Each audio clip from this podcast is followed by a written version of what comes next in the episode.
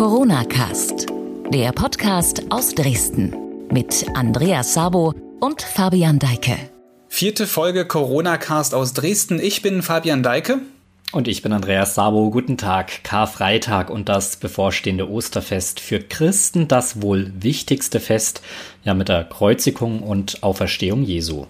Und dieses Osterfest wird ganz anders, als wir es eigentlich gewohnt sind.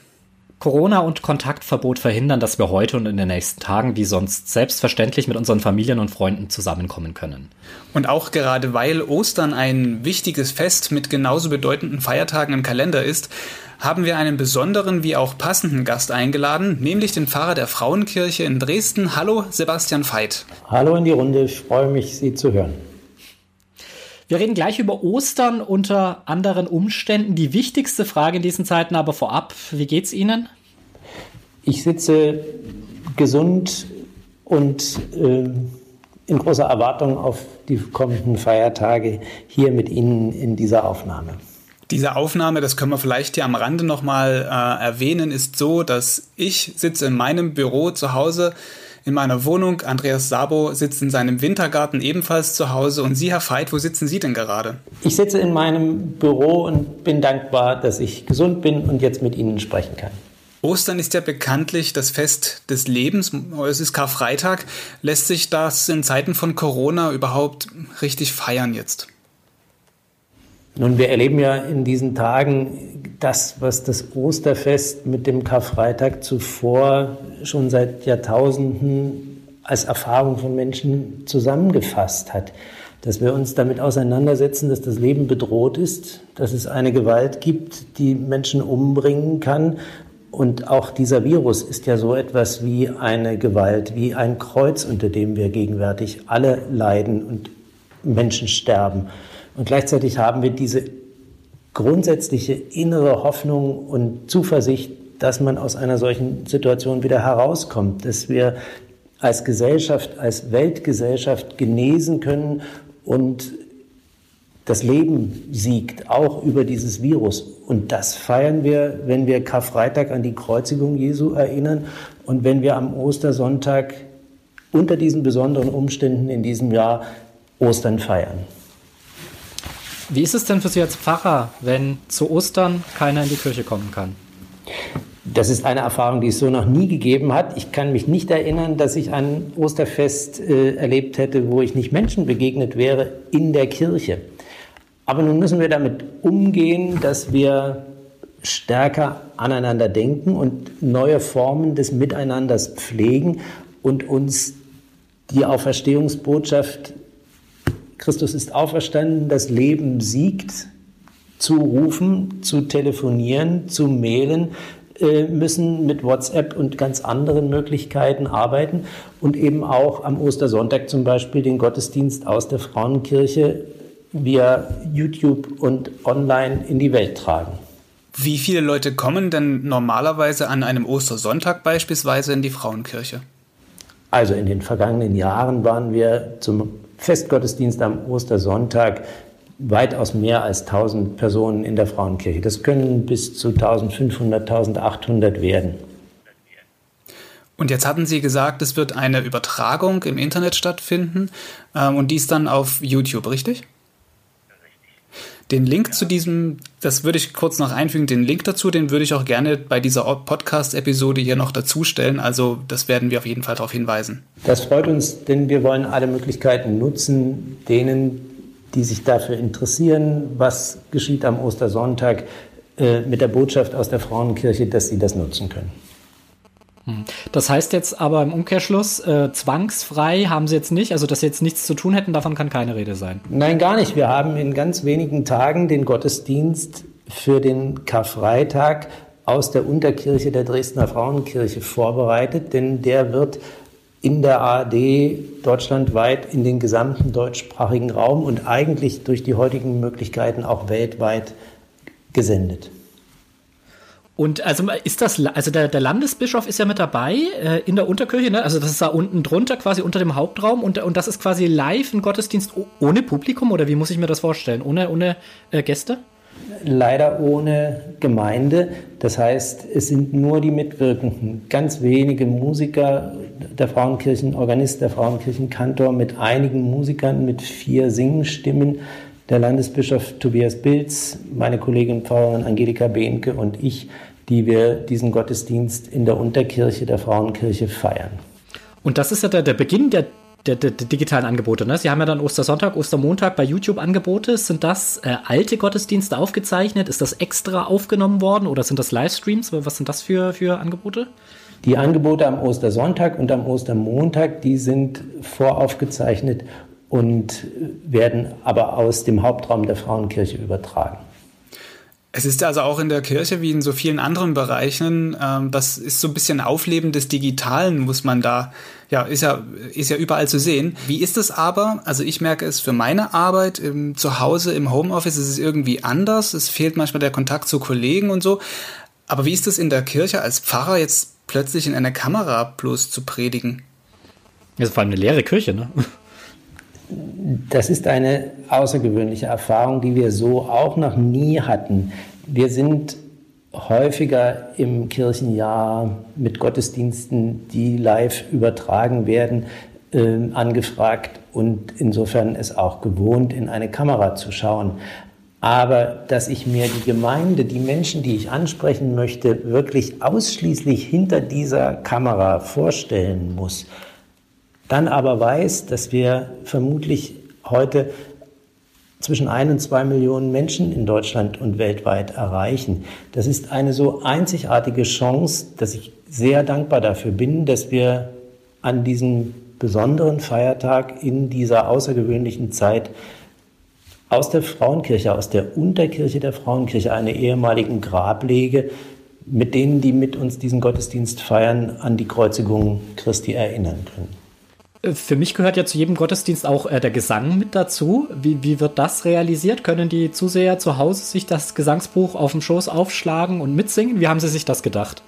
Richtig, wir werden vier Singstimmen haben aus dem Kammerchor der Frauenkirche, die die Choräle, die in einem normalen Gottesdienst die Gemeinde mitsingen würde, anstimmen und gleichzeitig wird eingeblendet, welches Gemeindelied, welcher Choral gesungen wird. Und wer zu Hause ein Gesangbuch hat, kann die entsprechende Nummer aufschlagen und mitsingen. Das ist im Moment wirklich die Form, wie wir Gemeinschaft digital äh, und visuell verstärkt pflegen können. Hm.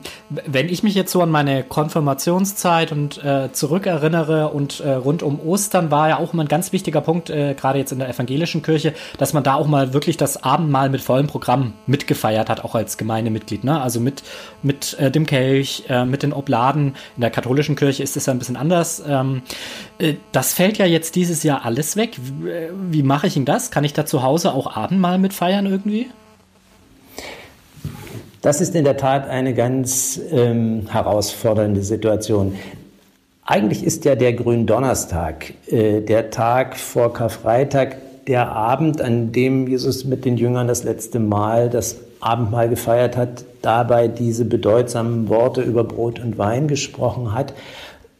Und eben dieses Teilen des einen Kelches, das Brechen des Brotes, das Weiterreichen, das ist eben unter den gegenwärtigen Schutzmaßnahmen, die wir alle eingehen und verstehen, um das Leben von Menschen zu schützen, nicht möglich.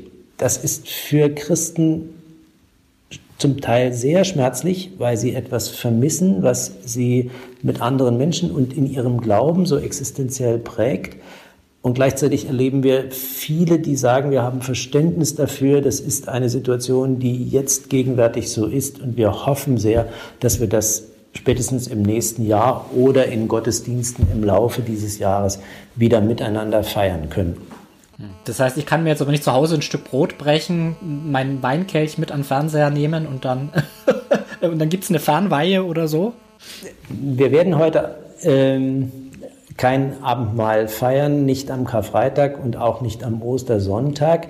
Aber ich weiß, dass in unserer Landeskirche zum Beispiel für den Grünen Donnerstag auch eine Form überlegt worden ist, äh, wie man in einem sogenannten Liebesmahl Brot und Wein oder Brot und Traubensaft äh, miteinander teilen kann. Das ist kein Abendmahl im herkömmlichen Sinn, wie wir es am Altar in einer Kirche feiern, aber es ist eine Form, die diese Gemeinschaft, die Jesus ja auch so wichtig war, mit Menschen zusammen zu essen, mit ihnen am Tisch zu sitzen, äh, sich auszutauschen, zu kommunizieren, miteinander zu ringen, was ist das Thema der Zeit, das war ja etwas, was damals schon wichtig war und was uns heute auch wichtig ist, was unser Menschsein prägt und was wir deshalb in diesen Tagen auch so schmerzlich vermissen. Sie haben auf Facebook, auf der Webs, auf der Facebook-Seite der Frauenkirche eine Video Beitrag gepostet. Da sitzen sie auf einer Bank in der Frauenkirche an einem Platz, wo normalerweise ihre Mutter sitzt. Und ich gehe jetzt mal davon aus, dass ihre Mutter etwas älter ist, also auch zur Risikogruppe demnach zählt. Und äh, sie kann jetzt wie so viele andere ältere Menschen nicht mehr in die Kirche gehen. Kirche ist oft so äh, ein sozialer Kontaktpunkt, ein wichtiger Kontaktpunkt für ältere Leute. Was können Ihrer Meinung nach jetzt jüngere Leute tun für ihre Eltern und Großeltern, gerade zu Ostern?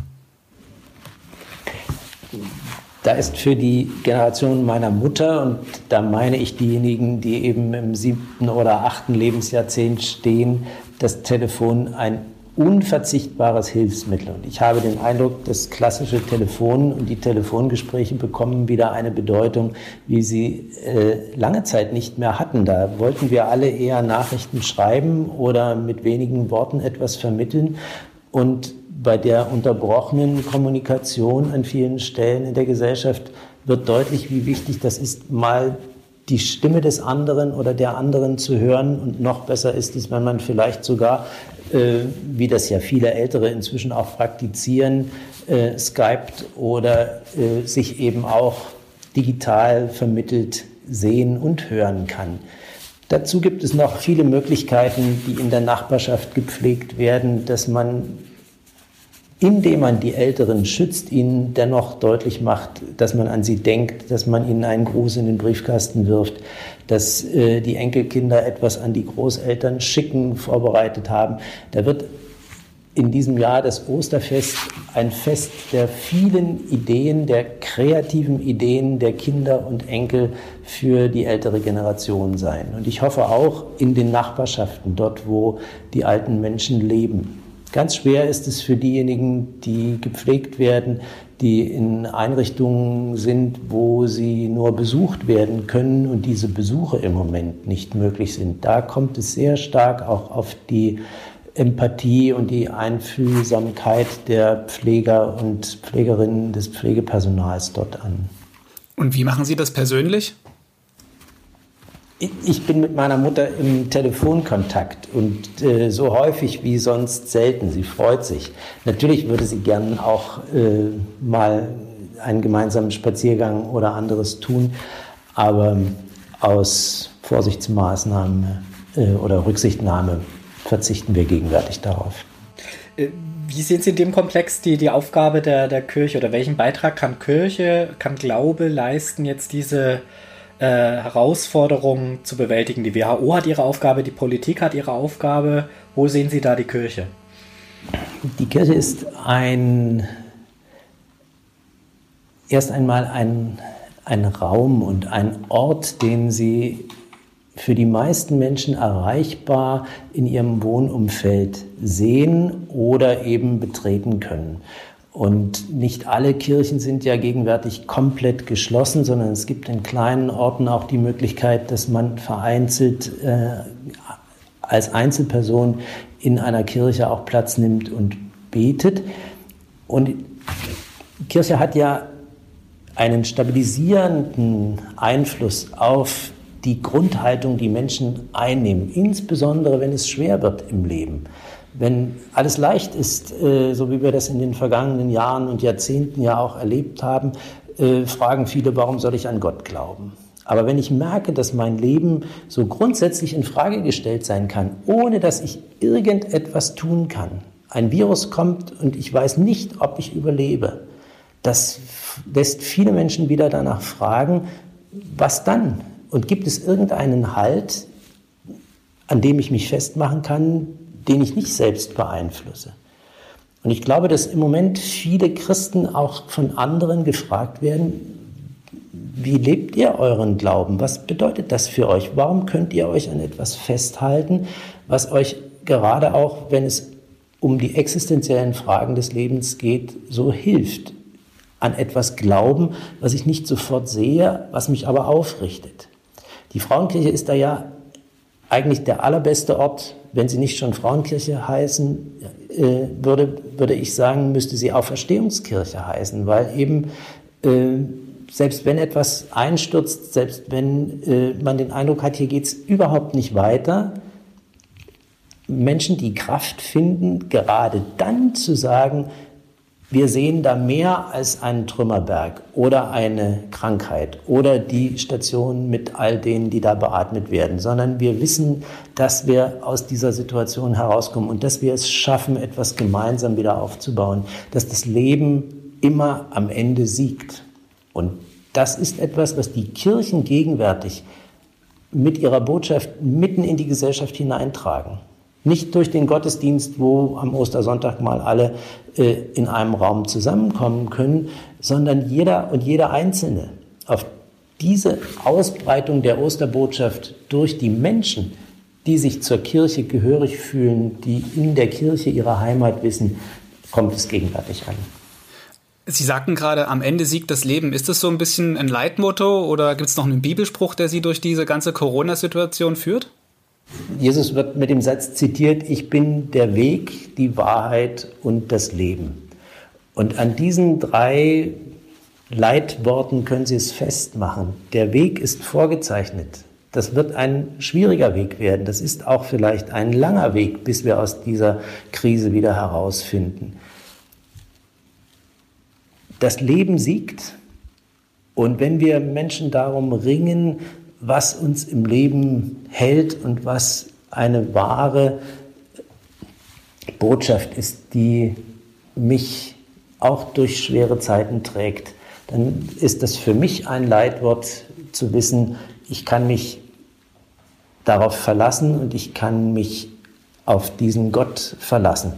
Wir haben gestern am Gründonnerstag, am 9. April daran erinnert, dass vor 75 Jahren der Theologe Dietrich Bonhoeffer umgebracht worden ist, wenige Tage bevor der Zweite Weltkrieg zu Ende ging.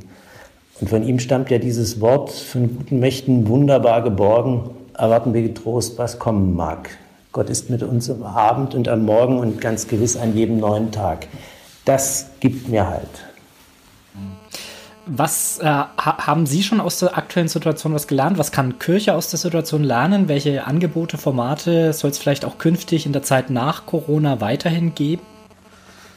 Zum einen, dass wir auch innerhalb unserer Kirche diese Gemeinschaft noch stärker pflegen und der Vereinzelung entgegenwirken. Und zum anderen lernen wir gerade, wie stark auch die digital vermittelte Botschaft uns zu Menschen äh, tragen kann, wie wir auf ganz neue Weise miteinander kommunizieren, feiern und beieinander bleiben können.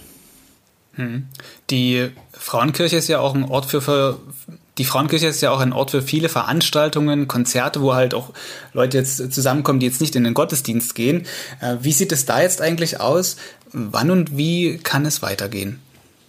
Die Kirche ist komplett geschlossen und wir erleben, dass eben überhaupt gar keine Veranstaltung stattfinden kann. Kein Konzert, keine Vortragsveranstaltung, keine Besucher kommen können. Und wir hoffen sehr, dass wir in den nächsten Wochen Schritt für Schritt die Kirchentüren wieder öffnen können.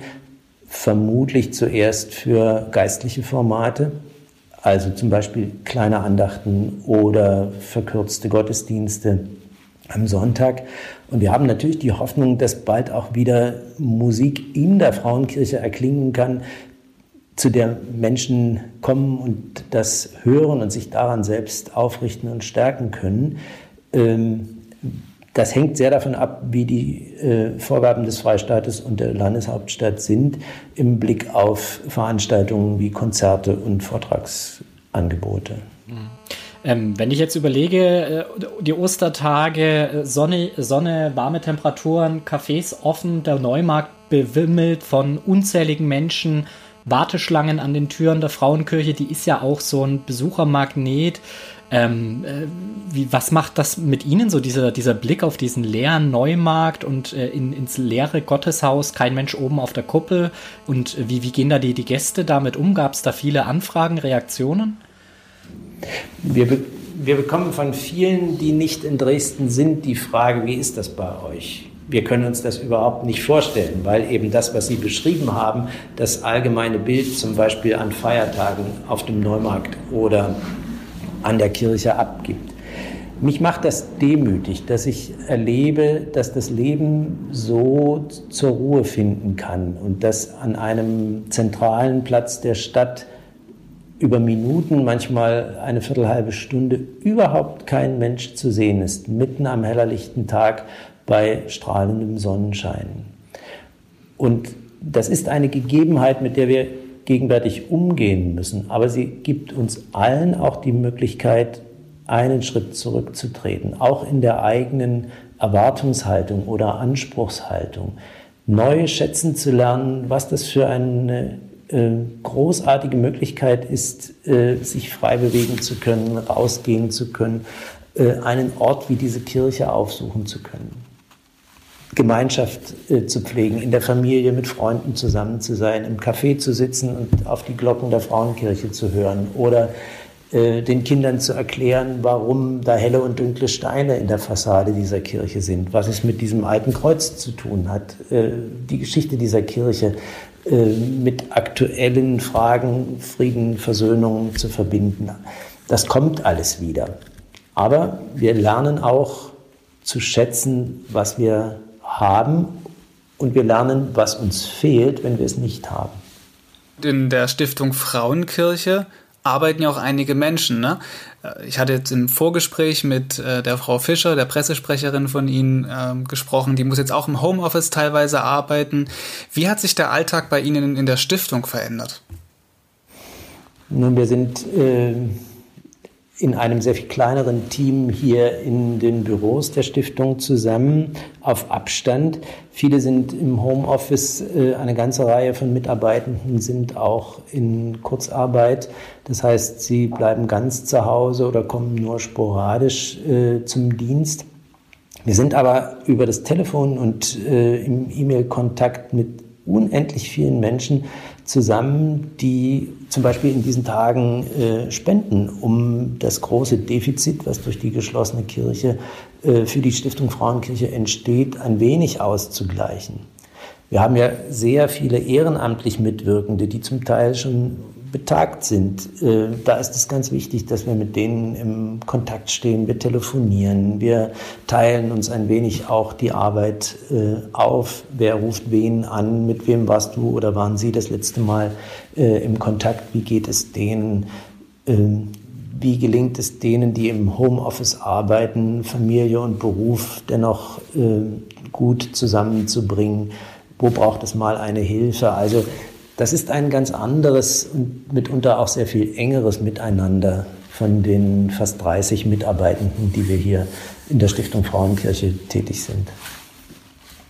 Ja, für Sie persönlich, Herr Veit, wird es in einigen Wochen nach Leipzig gehen. Sie werden Superintendent. Wie werden Sie Dresden und die Frauenkirche in Erinnerung behalten? Also wenn man, wie mir das geschenkt war, 13 Jahre unter der Kuppel dieser Kirche arbeiten durfte, dann ist das ein so großes Geschenk, was man gar nicht so einfach in Worte fassen kann. Ich werde diese Zeit äh, in der Frauenkirche in allerbester Erinnerung behalten. Die Frauenkirche glänzt an vielen Stellen, ist ein Ort, der von so vielen Menschen wahrgenommen wird. Da ist ganz viel Licht und natürlich auch äh, wo es Licht gibt, gibt es immer auch Schatten. Den äh, muss man ja nicht ewig erinnern, aber auch das gehört äh, zu den Erfahrungen, die man an einer solchen Stelle machen darf und machen muss. Aber ähm, das war eine große Zeit äh, in Dresden und ich bin ausgesprochen dankbar, dass ich so kurz nachdem die Kirche in Dienst genommen worden ist, in das Team dazukommen konnte und hier über so viele Jahre unzählig viele Menschen mit einer Botschaft ansprechen durfte, die sich mit dieser Kirche verbindet, aber eben aus der Mitte unseres Glaubens heraus spricht. Und das ist letztlich diese Osterbotschaft. Das Leben ist stärker als Krieg und Gewalt, als Krankheit und Tod. Sie sagten gerade, Sie haben mit so vielen Menschen Kontakt aufnehmen können in Ihrer Zeit in der Frauenkirche. Nun kann es ja aber auch passieren, die ganzen Beschränkungen halten viel länger noch an. Wie würden Sie sich in so einem Fall, dass Sie eben gerade nicht mit vielen zusammenkommen können, bei Ihrem Abschied, Ihren Abschied gestalten? Mein Wunsch ist, dass sich der Abschied derart gestaltet, dass wir gemeinsam nach vorn blicken können und vor dem, was wir in den vergangenen 13 Jahren oder 15 Jahren seit der Weihe der Frauenkirche hier aufbauen durften und erleben durften, schauen, was heißt das für die nächsten zehn Jahre? Wie entwickelt sich das geistliche Leben, das Leben in der Frauenkirche in den nächsten fünf bis zehn Jahren? Wir schauen mit der Stiftung nach vorn. Es gibt personelle Veränderungen, aber wichtig ist, dass man das, was von diesem Ort ausgeht, diese Kraft und dieser Geist der Menschen aufrichtet und der sie wieder leben lässt, dass man das zeitgemäß umspricht, dass man die richtigen Methoden findet, dass man ähm, schaut, wie man sich auch im Bereich der Musik und ähm, der Friedens- und Versöhnungsarbeit an der Frauenkirche so aufstellt, dass man den Erwartungen und Herausforderungen der Zeit gerecht wird. Und wenn sich das mit meinem, meiner Verabschiedung verbinden kann, bin ich dankbar. Äh, wenn ich es so zurückdenke an, an die, die Zeiten, wo ich häufig in der Kirche war, wenn sich ein Pfarrer verabschiedet hat von seiner Gemeinde, war das immer für alle irgendwie ein ganz einschneidender Moment. Und da hat man sich auch, glaube ich, immer sehr lange auf die Predigt und auf die letzten Worte vorbereitet. Ist das bei Ihnen auch so? Haben Sie so jetzt schon die Planung für den letzten Gottesdienst, die letzte Predigt? Ehrlich gesagt wissen wir noch nicht mal genau, wann das sein wird, weil im Moment so viel offen ist und äh, erst einmal auch in Leipzig die Verabschiedung meines Vorgängers dort vermutlich verschoben werden muss. Äh, es sind noch zu viele Unbekannte und es ist auch noch bis Ende August etwas Zeit, sodass ich mich gegenwärtig auf die Dinge konzentriere, die jetzt gerade zu leisten sind. Sebastian Veit, einer der beiden PfarrerInnen der Frauenkirche Dresden, wechselt bald nach Leipzig. Vorher hat er die wohl ungewöhnlichste Zeit in seiner bisherigen Pfarrerlaufbahn erlebt und mit uns darüber gesprochen. Vielen Dank. Danke Ihnen. Wir sagen auch vielen Dank an Sie, Pfarrer Sebastian Veit, dass Sie sich die Zeit nehmen konnten, um mit uns zu sprechen. Bevor wir Sie nun aber alle ins Osterfest entlassen, mache ich noch kurz weiter mit einem Newsblog und drei Meldungen für Sachsen. Das Corona News Update von sächsische.de Sachsen erlässt neue Quarantäneverordnung. Menschen, die im Ausland waren und nach Sachsen zurückkehren, müssen künftig grundsätzlich für zwei Wochen in häusliche Quarantäne. Diese neue Verordnung hat der Freistaat am Donnerstag erlassen. Bisher war es so, dass sich nur Menschen in freiwillige Quarantäne begeben haben, die aus Risikogebieten zurückkehrten. Die Regelung gilt nun verbindlich für alle Länder. Ausnahmen gibt es nur für Berufsgruppen wie Ärzte, Pfleger oder Lastwagenfahrer. Thema Abi-Prüfungen. Schüler in Sachsen sollen wie geplant in diesem Schuljahr ihr Abi machen können. Kultusminister Christian Piwarz sagte am Donnerstag, das Abitur, ich habe das immer deutlich gemacht, dass wir, wenn es die Möglichkeiten zulassen, am regulären Termin festhalten wollen. Ein wie auch immer geartetes Notabitur ist für uns keine Option, sondern wir wollen den Schülerinnen und Schülern die Möglichkeit bieten, Prüfungen abzulegen und die Möglichkeiten schaffen, dass sie diese Prüfungen in möglichst guter Atmosphäre und unter fairen Bedingungen ähm, leisten können. Beginn der Prüfungen soll am 22. April sein. Für die Prüfungsklassen gilt außerdem, dass sie ab dem 20. April wieder in die Schule gehen dürfen. Das betrifft die 10. Klassen an den Oberschulen, die 12. bzw. 13. Klassen an den Gymnasien sowie die Abschlussklassen an Berufsschulen. Weitere Einzelheiten dazu lesen Sie auf sächsische.de. Und abschließend noch ein Hinweis, was ist erlaubt zu Ostern und was nicht? Die Redaktion von Sächsischer Zeitung und sächsische.de hat die Corona-Schutzverordnung genau studiert und mit Behörden gesprochen. Antworten auf 15 wichtige Fragen von Ausgangssperre bis Ostereier suchen lesen Sie unter szlink.de slash Corona FAQ. Den Link finden Sie auch in der Beschreibung dieser Podcast-Folge Und Sie können auch nochmal in die gestrige Episode mit dem Dresdner Polizeipräsidenten Jörg Kubiesa reinhören. Und jetzt wünschen wir Ihnen natürlich noch ein frohes Osterfest. Bleiben Sie heiter irgendwie bis kommende Woche hier im Corona-Cast.